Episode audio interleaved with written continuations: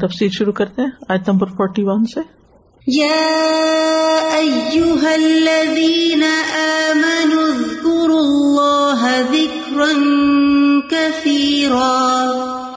اے لوگ جو ایمان لائے ہو اللہ کو یاد کرو بہت زیادہ یاد کرنا۔ اللہ کا ذکر کرو بہت کثرت سے ذکر۔ ان آیات کی پچھلی آیات کے ساتھ مناسبت بعض اہل علم نے یہ بیان کی ہے کہ اللہ تعالیٰ نے مسلمانوں کو حکم دیا ہے کہ جب تمہیں حضرت زینب کے نکاح جیسے معاملات میں منافقین اور اسلام کے دوسرے دشمنوں کے تان و تشنی کا سامنا کرنا پڑے، تو ان کے ساتھ الجھنے کی بجائے یا انہیں برا بھلا کہنے کی بجائے اللہ تعالی کا ذکر اور اس کی تصبیح کثرت سے کرو۔ اس کا کیا فائدہ ہوگا؟ اس سے اطمینان نصیب ہوگا۔ یعنی اس سے پہلے بھی قرآن مجید میں یہ بات آتی ہے ان کا یدیق صدر کا بیما یقول ہم جانتے ہیں کہ لوگوں کی باتوں سے آپ کا سینا تنگ ہوتا ہے۔ لوگ جب باتیں بناتے ہیں تو آپ کا دل گٹتا ہے۔ کیونکہ آپ ایک انسان بھی تھے۔ آپ کے اوپر انسانوں والی کیفیات آتی تھی۔ خوشی غم محبت، نفرت، یہ ساری چیزیں آپ کے اوپر وارد ہوتی تھی، قلب کے جو ایموشنز ہوتے ہیں۔ اور اسی طرح لوگوں کی باتیں بھی آپ کو تکلیف دیتی تھی۔ آپ کو پتھر دل انسان نہیں تھے کہ جو کوئی مرضی کہہ دے تو پرواہی نہیں۔ لیکن ساتھ ساتھ آپ کو حال بھی بتا دیا گیا۔ کہیں کہا گیا فس برل حکم ربے کا اپنے رب کے فیصلے کا انتظار کیجیے صبر کیجیے کہیں کہا گیا کہ سب بحمد ربے کا وکم نساجدین کہ اپنے رب کی حمد کے ساتھ اس کی تصویر کیجیے اور سجدہ کرنے والوں میں شامل ہو جائیے۔ تو اس میں نبی صلی اللہ علیہ وسلم کے لیے تو رہنمائی ہے ہی۔ ہم میں سے ہر انسان کے لیے اس میں بہت بڑی رہنمائی ہے کہ اگر لوگ آپ پر باتیں بنائے آپ کی مخالفت کریں، آپ کو برا بلا کہیں اور بے جا کریں۔ ایک تو یہ نا، آپ نے کوئی غلطی کی ہو تو اس پر کوئی آپ کو ڈانٹ ڈپٹ کرتا ہے تو وہ تو ایک جینون سی بات ہے۔ اس پر بھی انسان کو تکلیف ہوتی ہے۔ لیکن اگر کوئی بالکل ناحک بات کر رہا ہو تو اس پر زیادہ تکلیف ہوتی ہے۔ اس میں میرا کوئی قصور ہی نہیں ہے، میں نے یہ کچھ کیا ہی نہیں اور پھر مجھے کیوں ایسے کہا جا رہا ہے؟ تو اس وقت بجائے اس کے کہ انسان فائر بیک کرے اور لڑائی جھگڑے میں پڑ جائے اور اختلافات میں پڑ جائے، تان و تشنی کا یا گالیوں کا جواب نہ بلا گالیوں سے دے، تو اس سے بہتر کیا ہے کہ تم اللہ کے ذکر کو اور زیادہ بڑھا دو، کثرت سے اللہ کا ذکر کرو اور تصویر کثرت سے کرو۔ اس سے اطمینان قلب نصیب ہوگا، استقامت نصیب ہوگی دین پر، اور لوگوں کی باتیں بھی ٹھنڈی پڑ جائیں گی۔ کیونکہ ہوتا یہ ہے کہ جب کوئی آگ بھڑکتی ہے نا اور شولے خوب اوپر جاتے ہیں، تو تھوڑی دیر کے لیے تو وہ سارے ماحول کو اپنی لپیٹ میں لے لیتے نا۔ ہر طرف آگ کی حرارت اور روشنی اور دھواں اور سب کچھ پھیلتا ہے۔ لوگ اس پروپیگنڈے سے متاثر ہوتے ہیں۔ لیکن پھر آہستہ آہستہ کیا ہوتا ہے؟ دھواں بھی چھٹ جاتا ہے شولے بھی نیچے نیچے ہوتے ہوتے ہوتے چنگاریاں تک بج جاتی ہیں اور باقی کیا رہ جاتا ہے؟ راک اور راک کا کیا وزن ہوتا ہے؟ اور کیا قیمت ہوتی ہے؟ کوئی خریدتا ہے راک کو؟ کبھی آپ نے بھی دیکھا کہ راک بکتی ہے؟ کوئی اس کی ویلو ہی نہیں ہوتی زیرو ویلو ہے۔ ہوائیں آتی ہیں، اس کو اڑا کے لے جاتی ہیں۔ یعنی ایک نیا دور آتا ہے اور پچھلی ساری باتیں جو ہے وہ ختم ہو جاتی ہیں۔ اور انسان کا حق پر جمنا اور حق کو اختیار کرنا، وہ اللہ کے ہاں لکھا جاتا ہے اور اس پر انسان کو اجر و ثواب ملتا ہے۔ لیکن وہ جو وقتی طوفان ہوتا ہے، وہ جو تپش ہوتی ہے، وہ جو حرارت ہوتی ہے، وہ جو دھواں ہوتا ہے۔ دھواں نکلتا تو کیا ہوتا ہے؟ آنکھوں سے آنسو آتے ہیں۔ حرارت ہوتی ہے تو انسان کا دل گھبراتا ہے۔ اور جب وہ روشنی ہوتی ہے اس آگ سے تو انسان چاروں طرف دیکھتا ہے کہ کون کون اور بھی اس کے پروپیگنڈے میں آ گیا ہے اور کون اور ساتھ شامل ہو گیا۔ تو یہ ساری چیزیں تکلیف دیتی ہیں، لیکن پھر حل کیا ہے کہ اس کی طرف دیکھنے کی بجائے اللہ کی طرف رخ کر لو اور کثرت سے اللہ کا ذکر کرو اور اللہ کی پاکی بیان کرو۔ وہ سب بھی ہو یعنی اس کی تصویر بیان کرو۔ یعنی اللہ سبحان تعالی کی تصویر کرو اور اس کے مفہوم میں منافقین کی باتوں سے اپنے بری ہونے کا اظہار بھی شامل ہے۔ یعنی اگر نبی صلی اللہ علیہ وسلم پر کوئی الزام لگائے یا ان کی کوئی توہین کرے یا ازواج متحرات کے بارے میں کوئی بری بات کرے، تو اس سے اپنی برات کا اظہار کر دو کہ ہم اس میں شامل نہیں ہیں۔ جیسے کہ حضرت عائشہ رضی اللہ تعالیٰ عنہا پر جب بہتان لگا تھا، تو اللہ تعالیٰ نے کیا ہدایت دی تھی؟ سورت النور کی آیت نمبر سکسٹین میں آتا ہے ولولا اس سمے تم کل تم ما یقون لنا ان تکلم بحادا سبحان کہادا بہتان عظیم۔ اور کیوں نہ جب تم نے اسے سنا تو کہا، ہمارا حق نہیں کہ ہم اس کے ساتھ کلام کریں۔ تو پاک ہے، یہ تو بہت بڑا بہتان ہے۔ یہ تو محض ایک الزام ہے۔ تو یہاں پر ان دو چیزوں کی تلقین کی گئی ہے۔ ایک ذکر کثیرہ کی اور دوسری سب کی۔ جہاں تک ذکر کثیرہ کا تعلق ہے، تو امام تبری نے جو مفسر ہے علی بن ابی طلحہ کی ایک معتبر صنعت کے ساتھ ابن عباس رضی اللہ عنہ سے اس آیت اور اس کے بعد کی دو آیات کی تفصیل ذکر کی ہے۔ وہ کہتے ہیں، لا فرد اللہ اللہ عباد ہی فریض اللہ جا اللہ حدن معلوم ثم آدر اہلہ فی حال ادرن غیر بکری و ان اللہ لم یج اللہ حدن ینتہی الیہ ولم یعذر احدن فی ترکہ الا مغلوبا اللہ عقلی قال فذکر اللہ قیام وقعودا وعلى جنوبکم باللیل والنہار فی البر والبحر وفی السفر والحضر والغنا والفقر والسقم والصحت والسر والعلانیت وعلى کل حال. وقال و سب بکرتا و اصیلا فضا فعل تم ظال کا صلاح علیکم ہوا و ملائکت ہو قال اللہ عزا وجل صلی علیکم و ملائکت یہ بہت ہی خوبصورت بات یہاں ہوئی ہے۔ تو تبری کہتے ہیں کہ اللہ تعالیٰ نے ہر فرض کی کوئی نہ کوئی حد مقرر کی ہے۔ پھر ازر کی حالت میں وہ معاف بھی ہے۔ جیسے نماز کی ایک حد ہے نا، اس وقت تک پجر پڑھ سکتے اور دو رکت سنت اور دو فرض پڑھنی، اس کے بعد کچھ نہیں پڑھنا۔ لمٹ آ گئی نا؟ ٹھیک ہے نا؟ اور اگر انسان سوتا رہ جائے تو اٹھ کے پڑھ لے۔ ٹھیک ہے؟ یعنی جان بوجھ کے نہیں الارمی بات کا لگائے، لیکن ویسے۔ پھر کوئی ازر ہو گیا، کوئی غنودگی چھا گئی، بے ہوشی چھا گئی، نیند کے قلبے میں آ گئے، عقل یا ہوش نہیں رہی، تو پھر کسی ازر کی وجہ سے وہ اگر فریضہ ادا نہیں بھی ہوتا تو انسان کو معافی مل جاتی ہے۔ لیکن ذکر کے بارے میں کیا فرمایا؟ ذکر کثیرہ۔ جیسے پیچھے آپ پڑھ چکے نا وزا کرین اللہ کثیر وزا کرات وہاں بھی باقی چیزوں کی لمٹ ہے، روزے اور صدقے اور باقی چیزیں لیکن ذکر کثیرا ذکر کی لمٹ نہیں ہے، ذکر کی حد نہیں ہے۔ یعنی ہمیں کیا حکم دیا گیا ہے؟ کہ کھڑے، بیٹھے، ہر حال میں اللہ کا ذکر کرو۔ اللہ دین یزکرون اللہ قیام وقود اللہ جنوب تو اللہ کے ذکر میں نہ کوئی حد ہے، نہ وہ کسی ازر سے معاف ہوتا ہے۔ کہ کوئی یہ نہیں کہہ سکتا میں مجبور تھا اس لیے نہیں کر سکا، کہ آپ کے پاس کوئی ازر نہیں زبان ہلانے میں۔ ہاں عقل اور ہوش نہ رہے تو الگ بات ہے۔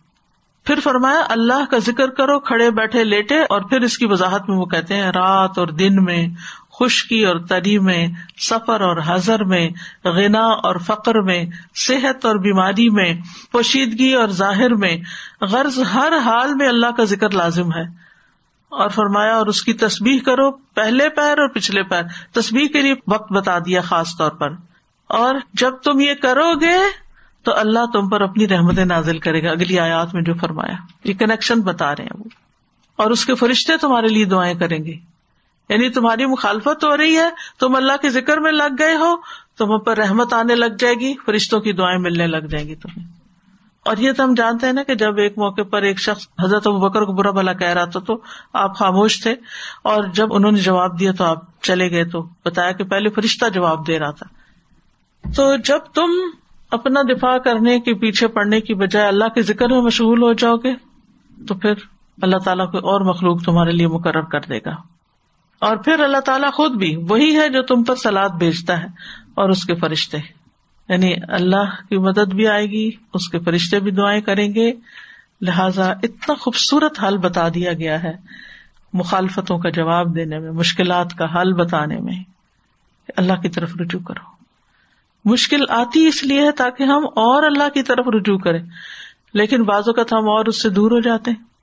اور جہاں تک ذکر کی کثرت کا تعلق ہے، تو پیچھے ہم اس پر کافی تفصیل سے بات کر کے آ چکے ہیں۔ اور امام ابن القیم نے اپنی کتاب البابل السیب تیز بارش، اس میں ذکر کے ایک سو فوائد تفصیل سے بتائے سو فائدے کثرت کے ساتھ ذکر کرنے کے۔ تو جس کا دل ہو اس سے پڑھ لے۔ البابل السیب سعد سے۔ اگر آپ گوگل کرتے آپ کو مل جائے گی کتاب۔ وہ سب بے ہو بکرتم و اصیلا زمخشری کہتے ہیں کہ پچھلی آیت میں ذکر کثیر کا حکم تھا، اب تصبیح کا حکم دیا۔ تصبیح بھی ذکر میں شامل ہے، لیکن اس کا خاص طور پر الگ بھی ذکر کیا گیا ہے۔ جیسے فرشتوں کا ذکر کرنے کے بعد جبرائیل اور میکائیل کا الگ ذکر کیا گیا۔ کیوں؟ تاکہ ان فرشتوں کی دوسرے فرشتوں پر اہمیت ثابت کی جائے۔ اور یہاں بھی ازکار میں سے تصبیح کی فضیلت بتائی جائے کہ ذکر کی جتنی بھی قسمیں ہیں، ان میں سے تصبیح جو بہت افضل ذکر ہے۔ اللہ کی تصویر بیان کرنا۔ کیونکہ تصویر میں ہم کیا کرتے ہیں کہ اللہ سبحان تعالیٰ کو ہر طرح کے نقص سے ایب سے پاک کرار دیتے ہیں اور یہ اللہ تعالیٰ کو بہت پسند ہے۔ ایک تو ذکر میں اللہ کی تعریف ہم کرتے ہیں، وہ بھی اچھی بات ہے۔ الحمد للہ کہتے ہیں، یہ حمد کی کئی قسمیں لیکن اس کے ساتھ ہم جب کہتے ہیں کہ اللہ تعالیٰ کے اندر کوئی ایب ہے ہی نہیں، کوئی نقص ہے ہی نہیں، اس کے کسی فیصلے میں کوئی کمی ہے ہی نہیں، تو یہ تصبیح ہوتی ہے اور یہ اللہ تعالیٰ کو بہت پسند ہوتی ہے۔ اور اسی طرح یہ ہے کہ دوسرے ازکار پر اس کی بہت فضیلت بھی ثابت ہونے کے علاوہ ویسے بھی آپ دیکھیں کہ اگر ایک شخص نماز پڑھتا ہے، روزہ رکھتا ہے، حج کرتا ہے زکات دیتا ہے، سب کچھ کرتا ہے، لیکن ساتھ شرک اور بدت میں مبتلا ہے، تو اس کی عبادت کا کیا ہوگا؟ قبول نہیں ہوگی۔ ٹھیک ہے نا؟ اسی طرح اگر کوئی شخص نماز روزہ بھی کر لیتا اور اللہ کے بارے میں برا گمان رکھتا ہے، اللہ میری دعا نہیں سنتا، اللہ نے میرے ساتھ اچھا نہیں کیا نوز باللہ۔ یا یہ کیوں کر دیا وائی می اور اس طرح کی بدگمانی اور بسو سے کیا فائدہ ایسی نماز کا اور کیا فائدہ ایسی تصویر کا اور کیا فائدہ ایسے ذکر کا؟ جب آپ اللہ تعالی سے راضی ہی نہیں ہے جب آپ اللہ سے خوش ہی نہیں ہے تو اللہ تعالی کے بارے میں آپ کے دل میں اچھا گمان ہی نہیں ہے۔ تصویر کا مطلب کیا کہ آپ اللہ تعالیٰ کو ہر نقص سے پاک قرار دیتے ہیں، کہ اللہ تعالیٰ کا ہر فیصلہ، مثلاً آپ کی زندگی میں کوئی ایسی چیز آ جاتی ہے جو آپ کو ناگوار ہے، جس کو اقدار ملما کہتے ہیں۔ وہ تقدیر جو انسان کو تکلیف دیتی ہے، جس کا نافذ ہونا۔ اب آپ کا رویہ کیا ہے؟ اب آپ اللہ تعالیٰ کے شکر گزار بندے ہیں یا آپ اللہ کی نافرمانی کر رہے ہیں؟ اب آپ کیا کر رہے ہیں؟ کیا اللہ سے ناراض ہے یا اللہ سے پھر بھی راضی ہے کیونکہ جب ہمیں سب کچھ مل رہا ہو تو ہم کیوں نہ راضی ہوں گے؟ ہو تو کوئی مشکل نہیں۔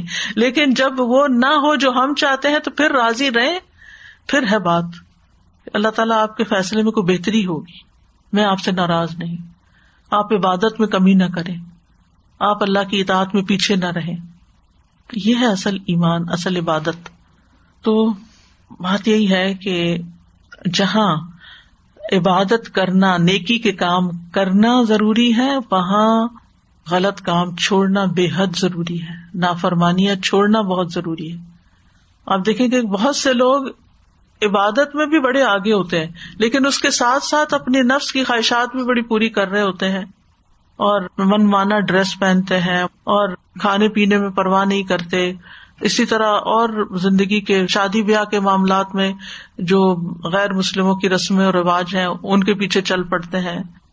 اور خصوصاً آپ دیکھیں کہ جو کلچر کا معاملہ ہے یعنی مثلاً ایک شخص مسلمان ہوتا ہے کانورٹ ہے تو وہ لا اللہ پڑھ لیتا، نماز سیکھ لیتا، قرآن پڑھ لیتا، سب کچھ کر لیتا ہے۔ لیکن وہ وہ نہیں چھوڑتا جو پیچھے اس کے خاندان کی مشرقانہ یا غیر اسلامی رسمیں ہیں۔ تو پھر وہ کیسا مسلمان ہے؟ وہ تو جو کر رہا ہے وہ پچھلی چیزیں اس کو ساتھ ساتھ صفائی کر رہی ہیں۔ کیونکہ شرک کا قطرہ بھی جو ہے وہ سارے امال کو برباد کر دیتا ہے۔ بڑی سے بڑی نیکی کو برباد کر دیتا ہے۔ تو جہاں نیکیاں کرنا ضروری ہے، وہاں برائیوں کو چھوڑنا بھی اتنا ہی ضروری ہے۔ اور پھر جہاں اللہ سبحان تعالیٰ کی عبادت ضروری ہے، وہاں اللہ کے بارے میں اچھا گمان بھی بے حد ضروری ہے۔ اور جہاں تک اگلے پیر اور پچھلے پیر کی بات ہے، تو اس میں تصویر کا معنی نماز بھی لیا گیا ہے اور تصویر سے مراد سبحان اللہ، جیسے وہ میں نے پیچھے آپ کو بتایا تھا کہ جو شخص سو دفعہ سبحان اللہ کہتا ہے، وہ اللہ کے راستے میں سو گھوڑے دینے سے افضل ہے اور الحمد للہ سو دفعہ کہنا، سو اونٹ دینے سے بہتر ہے اور اسی طرح اللہ اکبر کہنا اللہ الہ اللہ، اسی طرح اللہ والا کے یعنی صبح شام اگر آپ پڑھتے ہیں تو ان کا بے پناہ اجر ہے۔ تو صبح شام کے ازگار ہوں یا تصبیحات ہوں، ان کے لیے وقت نکالنا چاہیے۔ چاہے آپ کو صبح نماز کے بعد کتنی ہی نیند آ رہی ہو یا اثر کے بعد آپ کی کتنی مصروفیت ہو، لیکن ان ازکار کو نہ بھولیں۔ تو یا الدین امن اسکر اللہ ذکر کثیرہ سب ہو بکرتم و اسیلا اسی طرح وہ حدیث بھی آپ کو یاد ہوگی جس میں رسول اللہ صلی اللہ علیہ وسلم نے حضرت معاذ بن جبل سے فرمایا تھا، کیا میں تمہیں بتاؤں کہ تمہارے اعمال میں سب سے اچھا عمل کیا ہے؟ اور تمہارے مالک کے یہاں سب سے زیادہ پاکیزہ کیا ہے؟ اور تمہارے رتبے کو سب سے زیادہ بڑھانے والا؟ اور تمہارے لیے سونا چاندی خرچ کرنے سے بھی زیادہ بہتر؟ اور اس سے بہتر کہ تم کل اپنے دشمن سے ملو، تم ان کی گردنے مارو اور وہ تمہاری گردنے مارے۔ صحابہ نے کہا، اے اللہ کے رسول، آپ ضرور بتائیے، آپ نے فرمایا، اللہ تعالیٰ کا ذکر۔ اسی طرح آپ سے کسی شخص نے پوچھا اللہ کے رسول، مجاہدوں میں سب سے زیادہ اجر کس مجاہد کا ہے؟ آپ نے فرمایا، جو شخص سب سے زیادہ اللہ کا ذکر کرتا ہو۔ پھر اس نے پوچھا، روزہ داروں میں سے سب سے زیادہ اجر کس روزہ دار کا ہے؟ آپ نے فرمایا وہ شخص جو سب سے زیادہ اللہ تعالیٰ کا ذکر کرے۔ اسی طرح نماز سکات حج اور صدقے کے بارے میں بھی سوال کیا گیا۔ ہر بار آپ نے یہی جواب دیا، وہ شخص جو سب سے زیادہ اللہ کا ذکر کرے، اس کا اجر سب سے زیادہ ہے۔ یہ سن کر ابو بکر رضی اللہ عنہ نے حضرت عمر سے کہا، ذکر کرنے والے نیکی میں سب سے آگے بڑھ گئے۔ رسول اللہ صلی اللہ علیہ وسلم نے فرمایا ہاں تم صحیح کہہ رہے ہو۔ تو ذکر سب عبادتوں سے افضل کیوں ہے؟ گناہوں سے بھی روکتا ہے۔ اس کے علاوہ آپ دیکھیں کہ ذکر اللہ کی یاد کا نام ہے۔ جو تو صرف نماز میں ذکر کر کے نماز پڑھ کے اٹھ جاتا ہے تو بس وہ نماز پڑھ کے تو بھول گیا پھر۔ پھر اذان ہوئی کسی نے یاد دلایا، پھر گیا اللہ کی طرف۔ لیکن جو ذکر کرنے والا نا وہ کسی وقت اللہ کو بھولتا نہیں ہے۔ پھر آپ اپنے اوپر لے کے دیکھیے اس بات کو۔ وہ شخص جو آپ کو اکثر یاد کرتا ہے اور وہ جو کبھی عید پر اور کبھی سال میں اور کبھی کسی خاص موقع پہ یاد کرتا ہے، کیا وہ آپ کی نگاہ میں دونوں برابر ہے مثلاً آپ کے اپنے ہی بچے ہو جائیں، چھوڑیں دوسروں کو۔ مثلاً آپ کے دو بچے۔ ایک بچہ آپ کو روز کال کرتا ہے، یا روز آپ کے پاس آتا ہے، یا روز آپ سے، آپ کا حال پوچھتا ہے، یا روز آپ کا خیال رکھتا کسی طرح۔ اور ایک وہ ہے جس کو پرواہ ہی نہیں ہے۔ کبھی کبھار سال میں ایک آدھ دفعہ اس کو یاد آ جاتا ہے کہ ہاں میرے کوئی ماں باپ بھی ہیں۔ آپ کی نگاہ میں کس کی قدر زیادہ ہوگی؟ کون زیادہ اچھا ہوگا جو ہمیشہ آپ کو یاد رکھتا ہے؟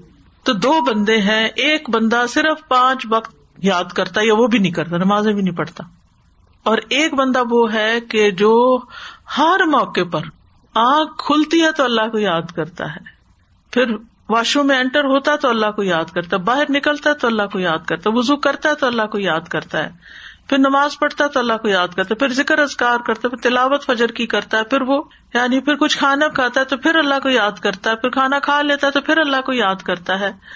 پھر کوئی چیز اٹھاتا ہے، کوئی دروازہ کھولتا ہے، کوئی بند کرتا ہے، کوئی لیتا ہے، کوئی دیتا ہر وقت یعنی کہ اس موقع کی مناسبت سے دعا پڑھ رہا ہے، یاد کر رہا ہے۔ تو آپ خود سوچیے کہ اس بندے کی پھر اللہ کی نگاہ میں کیا ویلو ہوگی اور وہ جو بالکل غافلوں کی طرح جی رہا ہے بس چل رہا ہے، جیسے حیوان چلتے پھرتے ہیں، اس کو کوئی اللہ کی یاد نہیں، تو دونوں کیسے برابر ہو سکتے تو ذکر جو ہے نا، یہ دراصل اللہ تعالیٰ کی معرفت ہے، اللہ کی پہچان ہے، اللہ کی محبت کا اظہار ہے۔ کیونکہ ہم کس کو یاد کرتے ہیں؟ جس سے ہم محبت کرتے ہیں، اسی کو یاد کرتے ہیں۔ ہر ایک کو یاد نہیں کرتے، دوسروں سے تو معذرتیں کرتے رہتے ہیں۔ تو جب انسان کے دل میں اللہ کی پہچان ہو جاتی ہے، اللہ کی معرفت ہو جاتی ہے، تو پھر انسان ہو ہی نہیں سکتا کہ وہ اللہ کو یاد نہ کرے۔ وہ آسمان کو بھی دیکھے گا تو اللہ یاد آئے گا، وہ کسی پودے کو بھی دیکھے گا تو اللہ یاد آئے گا۔ یعنی کوئی اچھی چیز دیکھے گا۔ غم کا کوئی موقع ہوگا، کوئی دکھ ہوگا، کوئی تکلیف ہوگی، کوئی پریشانی ہوگی، وہ اللہ کو یاد کرے گا۔ وہ لوگوں کے بیچ میں بیٹھا ہوگا، اللہ کو یاد کرے گا۔ وہ تنہائی میں بھی ہوگا تو وہ اللہ کو یاد کرے گا۔ یعنی اللہ کی یاد اس کے دل پر چھائی رہے گی، کیونکہ وہ اللہ تعالیٰ کے احسان کو مانتا ہے، اللہ کے کمال کو دیکھتا ہے، اللہ کے جمال کو محسوس کرتا ہے۔ اس کی روح جو ہے وہ سرشار ہو جاتی ہے اللہ کے ذکر سے اور بے اختیار اس کی زبان سے ایسے الفاظ نکلتے ہیں جو اللہ تعالیٰ کو راضی کرنے والے ہوتے ہیں۔ تو ایسا بندہ دراصل اس کا رخ اللہ کی طرف ہو جاتا ہے اور پھر مختلف لمحات اور کیفیات انسان کے دل پر گزرتی ہیں۔ ان میں بھی وہ اللہ سے مدد مانگتا ہے۔ وہ غم کے موقع پر، وہ خوشی کے موقع پر یعنی کسی بھی موقع پر وہ اللہ کی یاد سے خالی نہیں ہوتا۔ تو کوئی انہونی چیز دیکھتا ہے، کوئی ایسی چیز دیکھتا ہے کہ جس سے وہ حیران ہو جاتا ہے، تو اس کو بھی وہ اللہ تعالی کی قدرت کی طرف لے جاتا ہے۔ یعنی چھوٹی سے چھوٹی چیز اور بڑی سے بڑی چیز کو جب دیکھتا ہے تو اس میں اس کو عجب طرح کے کرشمے نظر آتے ہیں اور وہ اللہ سبحان تعالیٰ سے ہر حال میں راضی رہتا ہے۔ لیکن ہم نے صرف وظیفے کے طور پر ذکر کو لیا ہوا ہے۔ اس وقت یہ حاضری لگانی ہے، اس وقت یہ لگانی ہے، اس وقت یہ کرنا ہے۔ اور پھر بعض اوقات ہم یہ سمجھتے ہیں کہ کسی خاص بندے کے پاس جائیں گے تو وہ پتہ نہیں ہمیں کل سم سم وہ جو منتر ہے، وہ کوئی بتا دے گا، جس سے کوئی مسئلہ حل ہو جائے گا۔ ٹھیک ہے، وہ بھی مختلف ازکار مختلف مواقع پر پڑھنے کے لیے بتائے گئے ہیں، لیکن یہ کوئی منتر نہیں ہے، یا کوئی ایسے کوئی جادوئی چیز نہیں ہے، بلکہ دل سے نکلی ہوئی اللہ کی محبت کا اظہار ہے۔ یعنی اللہ تعالیٰ کی محبت اور یاد دل میں ایسی چھا جائے انسان کے، کہ ہر موقع پر بے اختیار اس کی زبان سے اللہ کا نام لے، جب وہ موت کے منہ پہ جانے لگے تو تب بھی اس کو اللہ ہی یاد آئے ہر حال میں۔ جی آپ۔ بسم اللہ السلام علیکم۔ مجھے اس کی ڈویژن کا اندازہ نہیں ہوتا کہ جیسے درود کی اتنی زیادہ فصیلت ہے کہ نبی صلی اللہ علیہ وسلم نے بولا کہ سارا وقت دعا کا درود کو دے دو۔ تو ذکر اور درود میں کیسے بیلنس کیا وہ بھی ذکر کی قسم ہے۔ آخر داوانا الحمد للہ رب العالمین۔ سبحان اللہ بحمد کا اشد اللہ اللہ اللہ انت۔ استخر کا و اطوب السلام علیکم و رحمۃ اللہ وبرکاتہ۔ اللهم صل على محمد وعلى آل محمد كما صليت